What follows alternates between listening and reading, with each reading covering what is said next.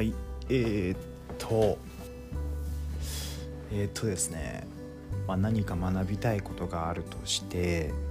でそれを学ぶには結構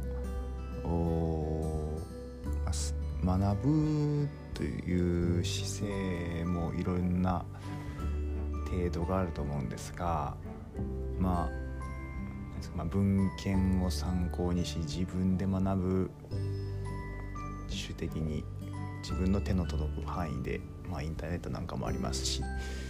えー、っていうのもできますし、まあ、ある死というような存在を立ててですね、まあ、死から学ぶというようなこともありますしあるグループに所属して同じような志だような志を持った人たちがいる環境で、まあ、切磋琢磨といいますか、まあ、日常生活彼その人たちと生活していく中でも、まあ、自然と学んでいくし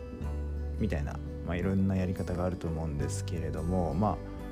あうんどれがいいんだろうかな、まあ、どれがいいかわからないがいずれにしてもその分リソースを割かないといけない。ということですね。えー、まあ、お金であったり時間を割くわけなんですが自分の体力もしかりですね。うん、まあ、そうすると何が起こるかというと、えー、例えば今働いているフルタイムで働いているとして、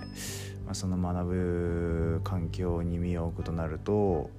ちょっと働く時間を減らさないといけないしそうすると収入がまず落ちるのがあるなとか。で休日は家族と一緒に過ごしていたんだけれども休日もちょっと、あの一緒に過ごせな過ごせる時間が減ってしまうなとか。ああいうことが起きますよね。環境に変化が起きる。うん起きてしまう。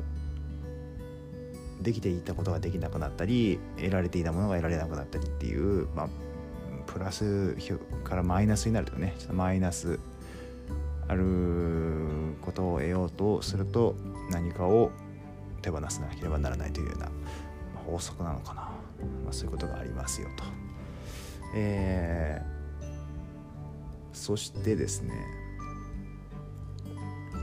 考えるにうん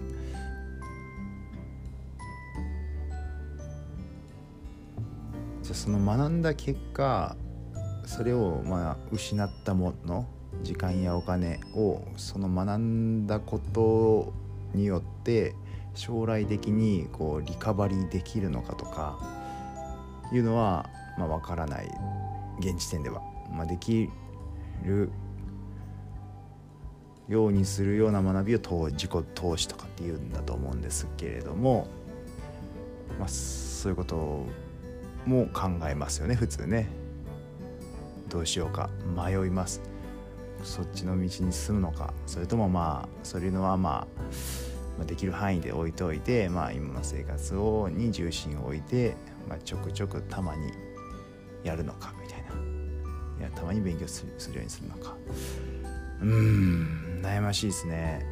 で将来どうありたいかっていうの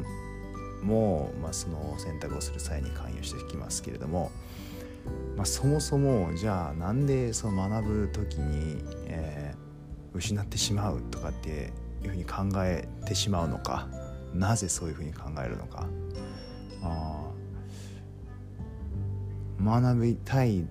という気持ちがあるだけで十分なんじゃないかとかそういうふうに思う人もきっといますよね。育った環境とか考え方によっては。学びたいんだから学べばいいじゃないかその代わり失うとかなんか失うっていう感覚がり学ぶ何かにこう取り組むことで逆に失うみたいなことは考えない人考えないこともありえるかな。でなんでそういうふうに考えてしまうのかとか、えー、なんでじゃあ学んだことで今まで失ったものを取り返すリカバリーまあ学んだことが仕事につながるとかより良い給料につながるとかああいうふうな将来のプラスに、えー、なるのかどうかっていう価値基準もう持っている人持っていない人いるでしょうね。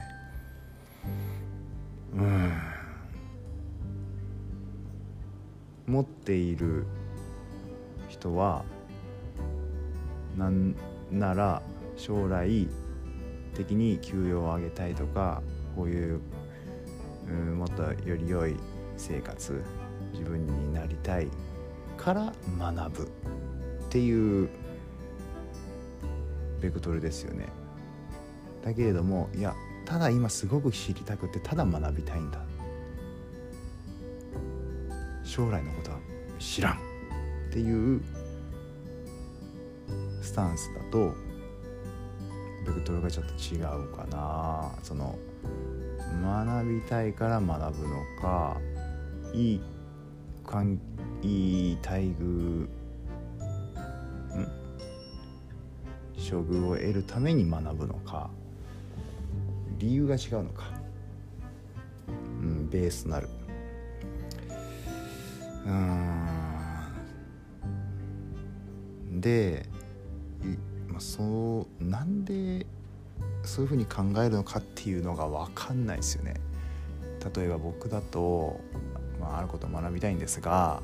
あなんか時間も取られるし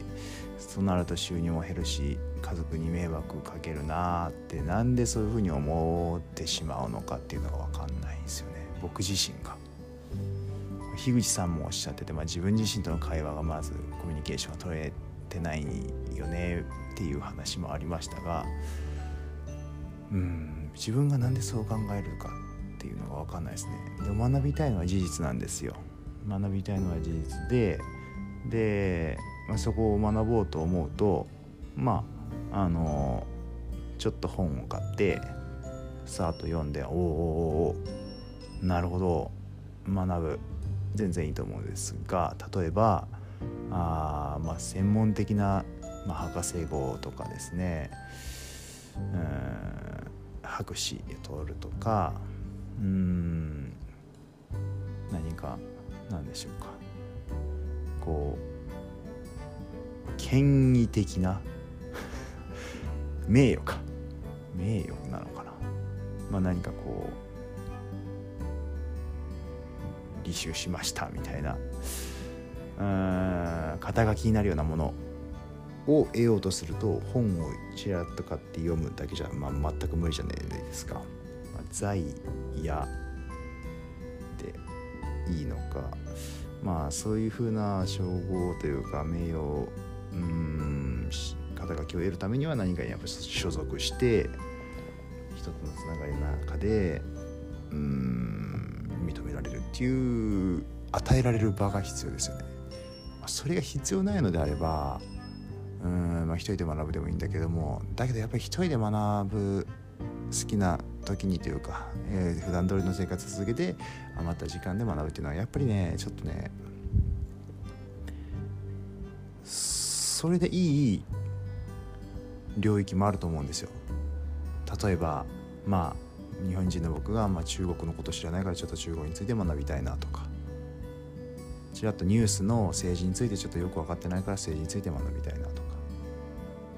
かは僕にとってそんな感じですね。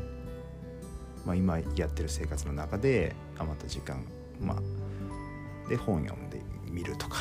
ぐらいネットでちょっと記事を探すとかぐらいですかね。だけどももう本腰を入れ入れないとこれはそういう態度で学んでいるんじゃダメなんじゃないかみたいなこともありますよね多分 そういうことがあるんですけどそうするとねやっぱりいろいろ考えるのがね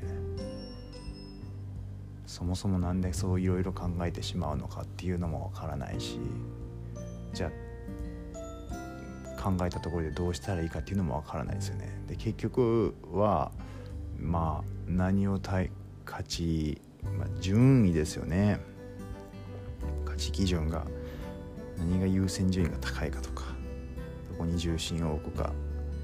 でまあ決めていくしかないんですけどうんすごい難しいですね。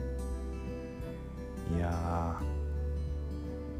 生きるってすごい